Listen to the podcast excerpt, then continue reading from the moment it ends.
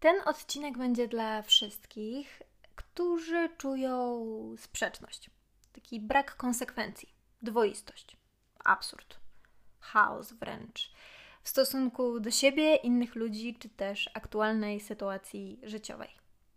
I dlatego teraz chciałabym skleić taką naprawdę wybitnie lepką, głośną piątkę z każdym, kto jednocześnie czegoś no, chce i nie chce. Może, ale nie może. No idę, ale nie idę. Z każdym, kto kocha i nienawidzi danej osoby jednocześnie. No, chce odejść i chce zostać. Bardzo chce coś zrobić i osiągnąć, ale nie może, choćby skały srały, wykonać tego pierwszego kroczku, nie może nawet spróbować wcielić w życie zalążek próbowania. I słuchajcie, jak o tym myślę, to bardzo bym chciała, żeby mi ktoś teraz wytłumaczył genezę powiedzenia pies ogrodnika. Sam nie chce, ale drugiemu nie odda. Bo mi to tutaj zajebiście pasuje, ale za huk nie wiem, skąd to się wzięło w ogóle. I to jest wybitnie ciekawe, który pies był tym e, pierwotnym z tego powiedzenia, dlaczego to jest istotne, że w ogóle był psem akurat ogrodnika, co ten ogrodnik zrobił i co zrobił pies, że teraz się tak mówi. No wiem, że mogę sobie wygooglować, ale to już się naprawdę staje nudne i za proste, że wystarczy wszystko wpisać w Google. Ja bym chciała tak, wiecie, klimatycznie, po staremu, żeby mi ktoś, kto wie, wytłumaczył, jak babcia kiedyś albo ktoś bardzo mądry i chętny do tłumaczenia, sprzedający milion ciekawych anegdot po drodze.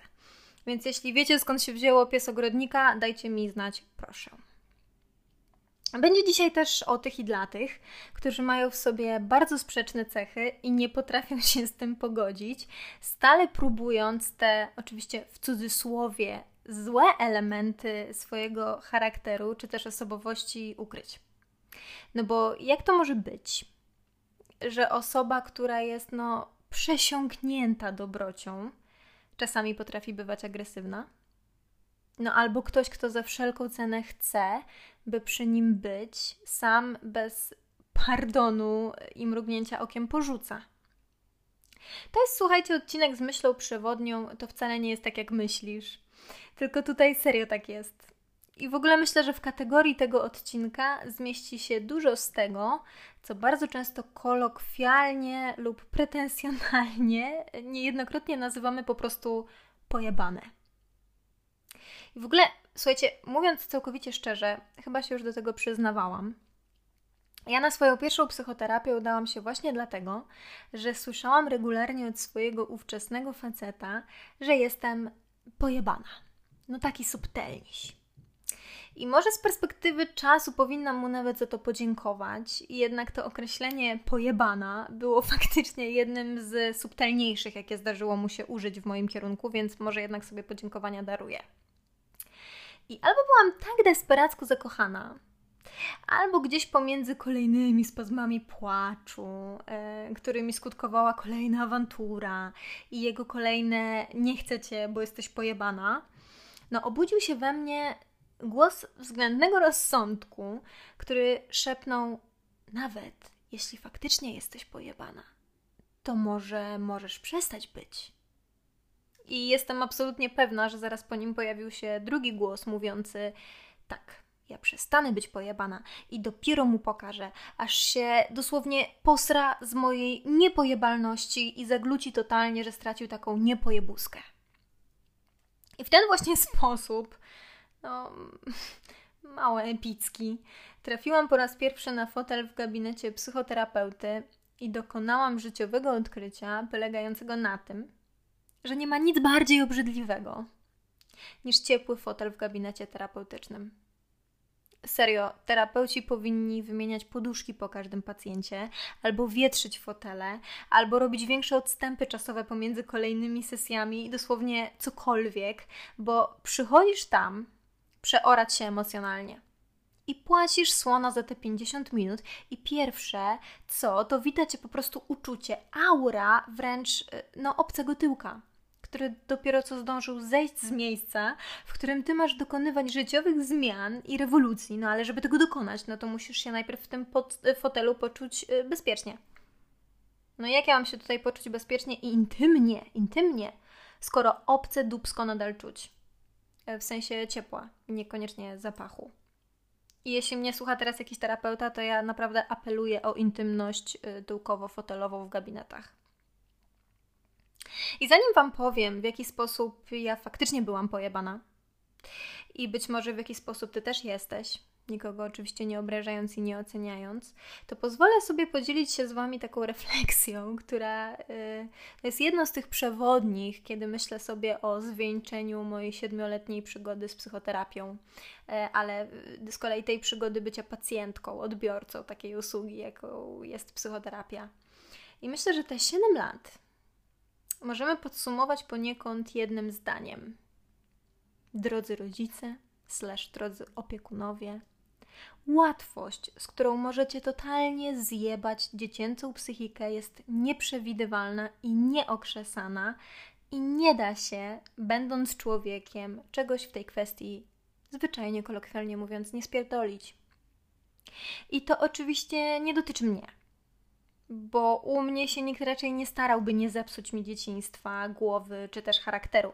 No, wręcz przeciwnie, moje dorastanie i w nim coś, co powinno nazywać się rodziną, no były tak toksyczne i krzywdzące, że tutaj raczej z lupą szukać zdrowych zachowań ze strony ludzi, którzy powinni no mnie kochać bezwarunkowo po prostu i aż. No i dbać o moje bezpieczeństwo oraz szczęście. Jednak podczas tych siedmiu lat y, własnej psychoterapii i zainteresowań z nią związanych, no, poznałam masę innych ludzi, y, masę innych historii, opowieści, w których tamte osoby wcale nie musiały, tak jak ja, regularnie doświadczać przemocy psychicznej, emocjonalnej, czy nawet czasami fizycznej, by mieć traumy, lęki, czy toksyczne wzorce albo zachowania. Słuchajcie, naprawdę wystarczy znacznie mniej Wystarczy chociażby deficyt rodzica, taty na przykład, nawet przy największych staraniach mamy czy całej rodziny, by jakoś go zastąpić. A czasami wystarczy jeszcze mniej, naprawdę dużo mniej. Czasami to jest jedna nieświadomie wywołana przez rodzica reakcja. Jego kilka minut zapomnienia czy nieuwagi. Jedno zdanie, które nie powinno paść, jedno krzyknięcie za dużo, jedna godzina bez obecności i po prostu no jeb to coś, choć wcale nie miało i nikt tego nie chciał, wpływa na nas do dziś. Zostaje do nas przyjebane jak papa do dachu. Przepraszam, strasznie mi się ten tekst podoba i obiecałam, że użyję go w podcaście. I to wszystko wpływa na nasze absurdalne części nas samych, na te niechciane zachowania, myśli, których nie akceptujemy, nie lubimy, no nie chcemy słuchajcie, no nie trzeba być wszechstronnie pojebanym. Można mieć pierdolca tylko w niektórych kwestiach przecież. Plagą moim zdaniem ludzkości naszych czasów, słuchajcie, zarówno wobec innych ludzi, jak i nas samych, jest, no jest tego dużo, ale między innymi to jest taka lekkość i odruchowość oceniania że jeśli ten tamto, to bezsprzecznie to świadczy, że sram to, a jeśli ja tak, to znaczy, że siak. No i w ogóle w ocenianiu ludzie są bardzo zero-jedynkowi i mało tutaj przestrzeni na cokolwiek pomiędzy, na rozumienie. No bo ocenianie jest prostsze, dlatego ludzie wolą oceniać, a nie rozumieć. Więc jeśli ktoś bywa agresywny, no to przecież jest zły. Jeśli ktoś krzyczy, to też jest zły i niezrównoważony. Jeśli ktoś jest zdystansowany, zimny i obojętny, to też jest zły, nieczuły i podły wręcz. Jeżeli dba głównie o własne dobro, no to to z kolei zły, bezczelny egoista. Jeżeli ktoś nie osiąga w życiu wielkich rzeczy, nawet nie chce ich osiągać, nie próbuje ich osiągać, no to to jest zwykły po prostu przeciętniak bez ambicji i sensu egzystencji i w ogóle nic yy, z niego nie będzie yy, godnego uwagi w przyszłości, nie wyrośnie. No.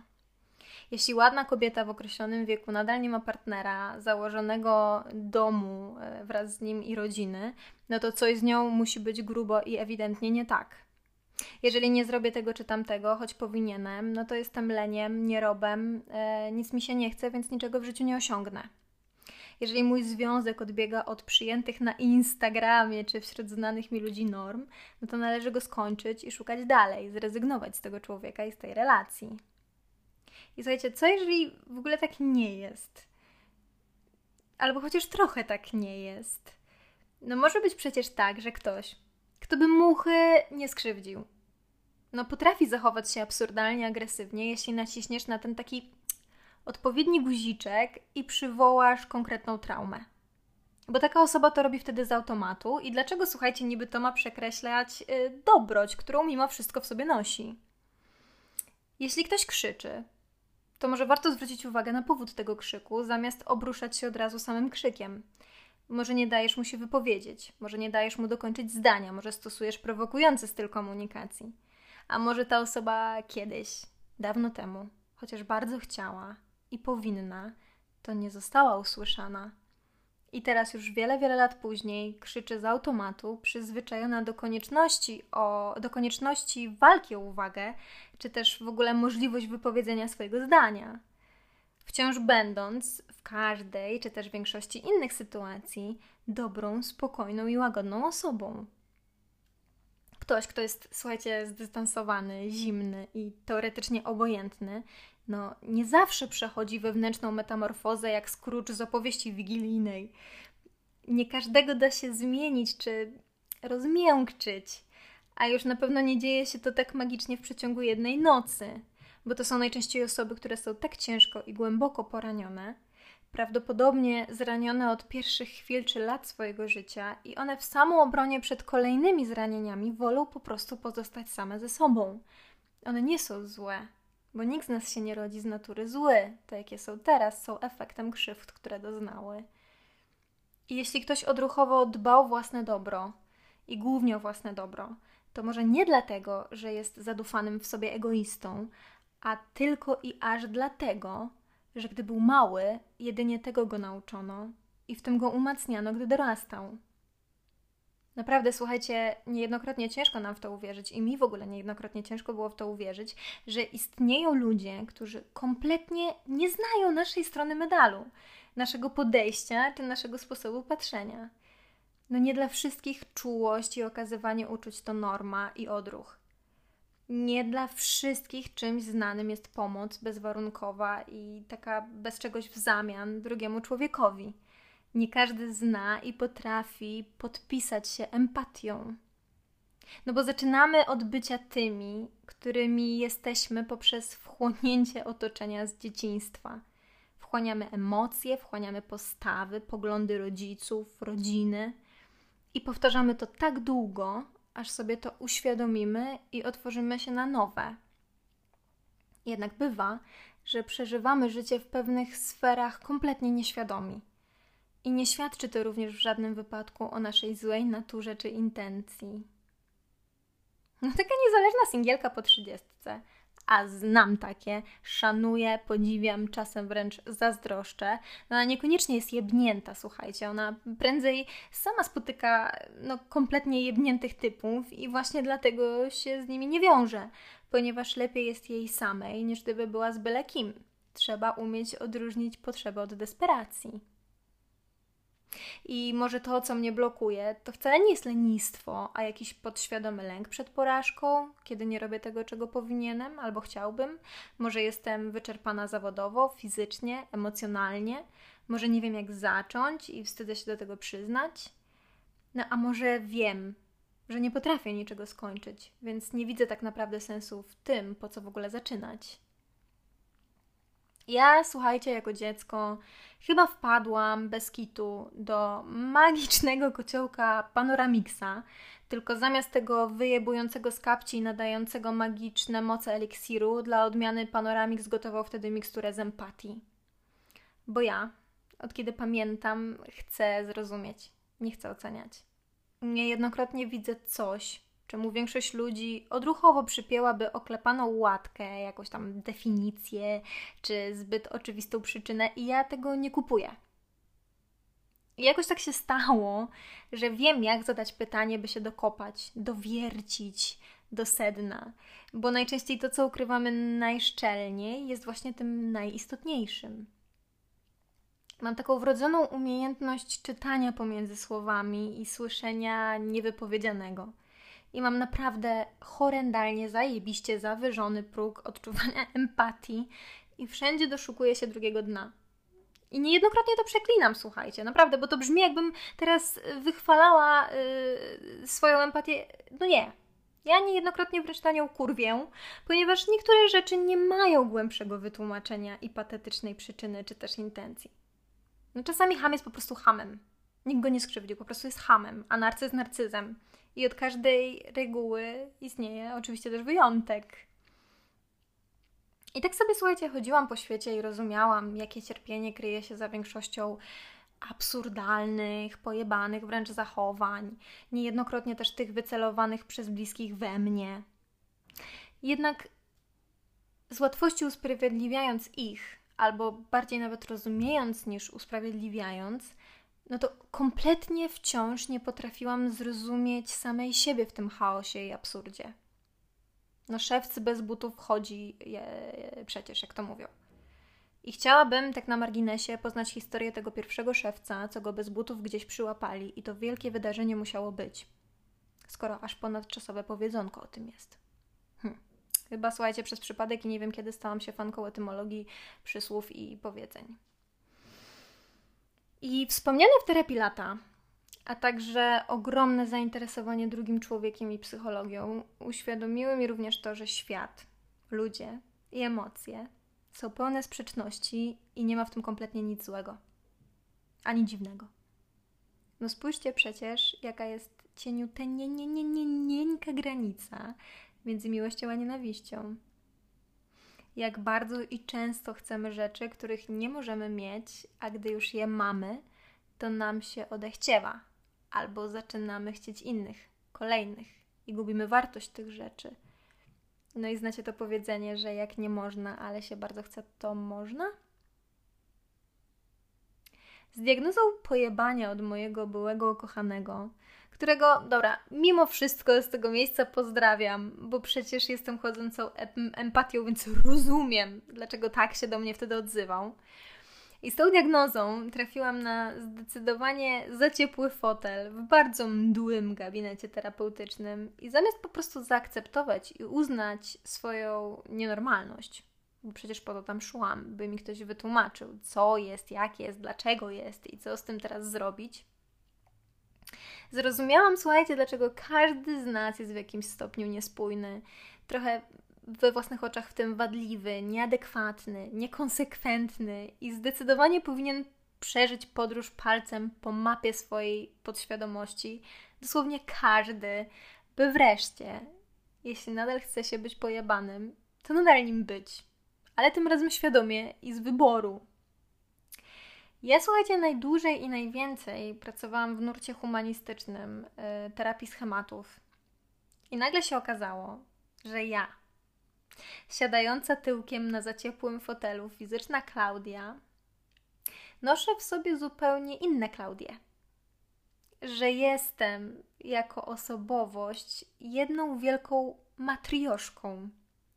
I te mniejsze w środku mnie niejednokrotnie się nie cierpią wzajemnie, kłócą i walczą o moją dorosłą uwagę.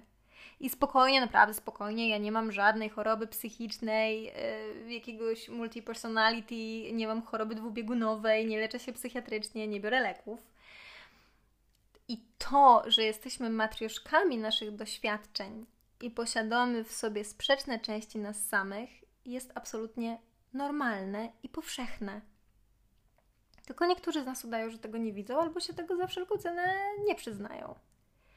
I teoretycznie, teraz mówię o teorii, by osiągnąć wewnętrzny spokój i szczęście wedle tego nurtu, należy wszystkie te swoje części, czyli schematy, ze sobą pogodzić, zjednoczyć, zaakceptować. No i robi się to wszystko z perspektywy zdrowego dorosłego, czyli poprzez bycie swoim własnym, zdrowym opiekunem, którego niejednokrotnie wcześniej nam zabrakło. Czyli dajemy sobie sami w sobie coś, czego nie dostaliśmy wcześniej i przez co prawdopodobnie jesteśmy w tej sytuacji, w której jesteśmy. I najwrażliwsza nasza część, najmniejsza matrioszka, to jest nasze wewnętrzne dziecko. Ono nadal ma te same potrzeby co kiedyś. Chce być akceptowane i chciane, potrzebne, ukołysane, ululane, wykochane, chwalone, zrozumiane, potrzebne i najważniejsze. Natomiast z biegiem wydarzeń czy lat nasze wewnętrzne dziecko bywa ignorowane przez naszych opiekunów lub nas samych i potrzeby tej cząstki przestają być zauważane. Nikt już na nie nie odpowiada, albo nikt od początku, co gorsza, na nie nie odpowiadał. Spotykają nas traumy większe albo mniejsze. Musimy na przykład za szybko dorosnąć, zaopiekować się niedojrzałym czy uzależnionym rodzicem. Nie ma już nastroju, przestrzeni czy chęci do tulanek i uczuć. Lub zaczynamy te potrzeby ukrywać, bo kojarzą nam się jedynie z zawodem i zranieniem na brak odpowiedzi. Wtedy zaczynają się pojawiać, słuchajcie, kolejne matrioszki, czyli te części nas samych, które miały nam pomóc przetrwać, ochronić, zaadoptować do ciężkiej rzeczywistości, lub po prostu są swoistym efektem ubocznym tego, co nam się przytrafiło i nas bolało. W tej terapii często prowadzi się prace wyobrażeniowe. Tak, już widzę po prostu tych wszystkich ludzi, którzy słysząc to przewracają oczami, bo ja robiłam dokładnie to samo. Myślałam, jaki sci-fi. Używa się krzeseł i na każdym z nich sadza jedną ze swoich postaw, jeden ze schematów, by poświęcić mu uwagę, by sobie z nim porozmawiać, skonfrontować się z innymi, yy, albo przyjrzeć się z tej perspektywy najmniejszej matrioszce, czyli wewnętrznemu dziecku. Ja wiem, że to brzmi totalnie absurdalnie i żałośnie w teorii, i sama w ogóle nie chciałam w to wierzyć, i kompletnie moja mała Klaudia nie chciała się w to bawić. Jednak dzięki, słuchajcie, tego rodzaju pracy, ja mogłam naprawdę na własne oczy zobaczyć swoje sprzeczności. Jak siadając na poszczególnych krzesłach i wczuwając się w daną część swojej osobowości, moje wypowiedzi, uczucia i poglądy na dane sprawy potrafią być zupełnie różne. Ja dzięki tej e, terapii z krzesłami i pracy wyobrażeniowej mogłam porozmawiać z każdą z tych części starać się każdą z nich oswoić, pojednać, wysłuchać, bo często samo wypowiedzenie czegoś głośno od razu to uzdrawia. I moja wewnętrzna cząstka, moja mała Klaudia, to, to jest ta część mnie, którą ja kocham niesamowicie. Nie, nie umiem jeszcze, słuchajcie, powiedzieć, że kocham siebie, ale zdecydowanie kocham swoją małą Klaudiczkę, bo to jest ta część mnie, która robi po prostu ogromne oczy na widok każdego zwierzątka no to jest ta, która wszystko no, kwestionuje, kombinuje, zadaje wiele pytań, bo naprawdę wielu rzeczy nie rozumie. To jest ta, która się cieszy i płacze bez no, zahamowań, ta, która się nie wstydzi wygłupiać, wykłócać, tupać nogą, ta, która chce pomagać, bo po prostu nie może wytrzymać, kiedy komuś jest źle. No to jest też ta, która uwielbia się bawić, tańczyć, śmiać, więc bardzo często rozbawia całe otoczenie, bo ją po prostu roznosi energia. No ale to jest też ta część, która nie potrafi no, ze swoją siłą rzeczy dziecięcą uczciwością ukrywać swojego smutku, bólu, zawodu, rozczarowania. I naprawdę możecie mi wierzyć, że w moim dorosłym życiu na co dzień często widać tę najgłębiej ukrytą matrioszkę. Jednak gdy byłam faktycznie mała, no to ta dziewczynka posiadała dużo potrzeb, koniecznych do jej zdrowego emocjonalnego rozwoju, no i z różnych przyczyn nie zostały one zaspokojone, a na ich miejsce niestety wskoczyły te doświadczenia, które zdecydowanie nie powinny w ogóle kiedykolwiek się pojawić. No i dlatego na przykład wykształciła się we mnie Klaudia Wybawicielka. Klaudia Wybawicielka y, to jest tryb zaczerpnięty zapewne z bycia DDA, i to jest Klaudia, która jest w stanie zrobić wszystko, by ocalić i uzdrowić człowieka, którego kocha. I nie liczą się wtedy żadne granice, żadne nadużycia, żadne rozsądne argumenty. No po prostu, gdy jestem w tym trybie, to nie rozumiem, że zdrowiej byłoby taką osobę zaburzoną, czy też chorą, uzależnioną, e, zostawić samej sobie i w cudzysłowie oczywiście kopnąć leżącego, by po prostu przejrzał na oczy. To jest również tryb, który ja nazywam radarem na zjeba. Bo im bardziej zaburzony, niedostępny, toksyczny facet, tym bardziej mnie przyciągnie, bo przecież ja go zmienię. Tak, ja go zmienię i wybawię od jego samego, czyli złego. No, żenada totalna, wszyscy wiemy, jak to się zawsze kończy, nie? Bywam również w trybie Klaudii Krytyka, ale to tego wewnętrznego krytyka. I gdy w nim jestem, to nic, ale to dosłownie nic, co robię, mówię, wszystko, no nic nie jest wystarczająco dobre, a ja sama nie jestem wystarczająco dobra, by mnie kochać, chcieć i nie zostawić. I naprawdę nie będę cytować, jak potrafię się wtedy do siebie samej odezwać. Ten tryb czasami brata się również z Klaudią perfekcyjną, czyli tą częścią mnie, która nie pozwala sobie na żadną porażkę, błąd, niewiedzę czy też skazę na wizerunku. I w obawie, a raczej w panicznym lęku przed odrzuceniem, nazwijmy, nazywajmy rzeczy po imieniu, e, przed odrzuceniem, które notabene mnie spotkało jeszcze zanim zdążyłam się urodzić i byłam w brzuchu mamy. No a potem to odrzucenie towarzyszyło mi praktycznie non-stop na wszystkich etapach dzieciństwa i dojrzewania. No to wykształciła się we mnie e, Klaudia Pokorna. Męczennica też czasami. To jest ta Klaudia, która zrobi wszystko, by ktoś był. To jest ulubiona część mnie facetów, z którymi jestem. Klaudia pokorna, dba, kocha, okazuje, zaskakuje, pomaga. Bierze na siebie całą winę i odpowiedzialność. Zmienia się, dopasowuje, dostosowuje, adoptuje. Ta Klaudia ci ugotuje, posprząta, upierze, zatańczy, zaśpiewa, obciągnie. Po prostu jak z menu możesz sobie wybierać i kształtować. Jeśli jednak ktoś naciśnie odpowiedni guzik, no to nadciąga Klaudia Orkan. I to jest wtedy wkurw taki, że klękajcie narody. Potrafię się tak zdenerwować i tak bez ogródek powiedzieć, co myślę, że potem już nie ma co zbierać. No a gdy się uspokoję, no to się czasami orientuję, że faktycznie nie myślę tych wszystkich rzeczy, które wykrzyczałam. Nauczenie się współpracy z własną złością było kluczowe w kwestii dogadania się z tym trybem. A no i moi drodzy, żeby była jasność, ja nie mówię o sobie teraźniejszej, ja mówię o sobie te 7 czy nawet więcej lat temu, kiedy no musiałam być szybko bardzo dorosła i nie wiedziałam, co się ze mną dzieje, i przytrafiały się też losowe, tragiczne rzeczy, i moje odpowiedzi na nie często były nieadekwatne. To są te tryby z tamtego okresu, które nadal we mnie żyją, ale dobra, o tym zaraz, bo, bo bywam też odłączonym obrońcą. I to jest taki. O Jezu, to znienawidzony mój tryb. To jest taki zdemotywowany, poddany, marudny, nieczuły, bezsensowny tryb z takim samym spojrzeniem na świat. I jak ja patrzę na codzienność przez te okulary, no to ja widzę tylko smutek, żal, niechęć, demotywację, ale taką niezdrową, toksyczną, często bez powodu i trwającą nieprzerwanie i to nie jest depresja, to jest mój tryb. I wtedy wszystko jest źle, wszystko nie pasuje, wszystko nie wystarcza i na pewno choćby skały, srały, nie ma na to sposobu, no. Nic wtedy nie dociera, nic się nie da. To jest pozycja ofiary. Nic się nie da, nic nie działa, nic już wtedy nie chcę, nie próbuję, nie działam. I mam przy tym wszystkim, może ciężko w to uwierzyć, ale mam masę pozytywnych schematów dzięki swojej wewnętrznej, wrażliwej cząstce. To jest Klaudia empatia, która zawsze pomoże i możesz na niej polegać choćby nie wiem co. Jest Klaudia kreatywna, która od lat pisze i być może po części teraz do ciebie mówi. No jest Klaudia freak, która się wydurnia na parkiecie na trzeźwo i ma głupie, ale bardzo dobre podobno żarty. Jest Klaudia Ciekawska, która uwielbia długie, głębokie rozmowy i rozkminy i zjada książki i kocha się uczyć i kocha sztukę i kocha słowo i w ogóle kocha doświadczać. No słuchajcie, nie ma co się dziwić, że tamten typ twierdził, że jestem pojebana. Naprawdę nie ma co się mu dziwić, bo ja tego wszystkiego wtedy kompletnie nie ogarniałam.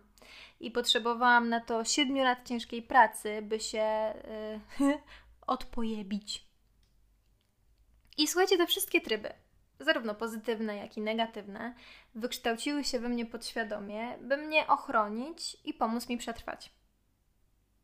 No, nie wszystkie brzmią pozytywnie, yy, ale wszystkie miały teoretycznie dobrą intencję.